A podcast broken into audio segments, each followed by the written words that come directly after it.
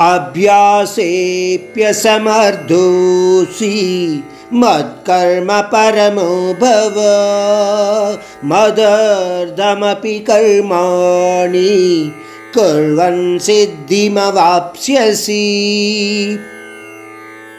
श्री कृष्ण कह रहे हैं कि, अर्जुन, कहीं तुम अभ्यास करने में भी अनासक्त हो, फिर सभी कर्म फलों को मुझे समर्पित करते हुए नित्य कर्मों को करो।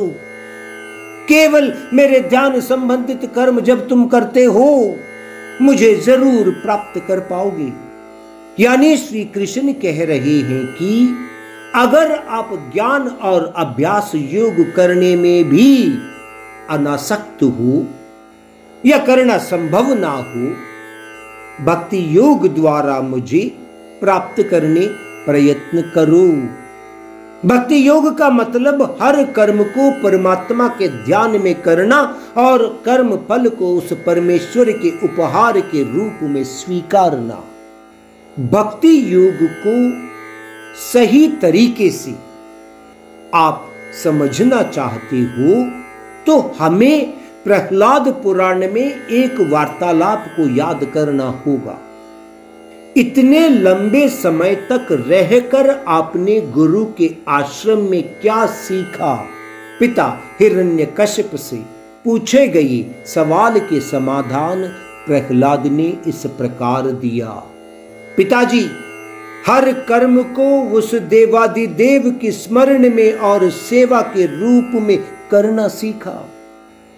मैं जो भी सुनता हूँ, उसे परमात्मा के प्रति प्रार्थना के रूप में मानना सीखा। उनके अनेक अद्भुत नामों को हर समय जपना सीखा।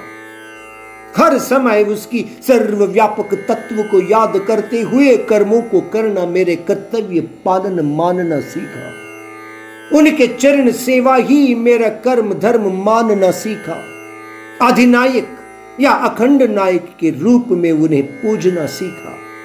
अपने आप को परम परमेश्वर के सेवक के रूप में विचार करना सीखा पिताजी। ऐसा व्यवहार करना सीखा जैसे कि परमात्मा मेरे करीबी मित्र हो। आखिर में प्रहलाद ने कहा कि, पिताजी, अपने आप को उस परमात्मा के ध्यान में समर्पित करना सीखा। प्रहलाद के बातों को हम ठीक से समझते तो यह कह सकते हैं कि वह परंधाम वासी ही सूत्रधार है। सब कुछ करने वाले हैं। हम एक निमित्त मात्र कर्तव्य पालन करने वाले हैं। इस सोच के साथ अगर हम सभी कर्मों को करते तो अभ्यास ज्ञान योग मार्ग का पालन करना भी हमारे लिए आसान होगा। अच्छा बुरा न मानते हुए उस परमात्मा के ध्यान में करने से सभी कर्म, भक्ति, योग कर्म ही होते हैं।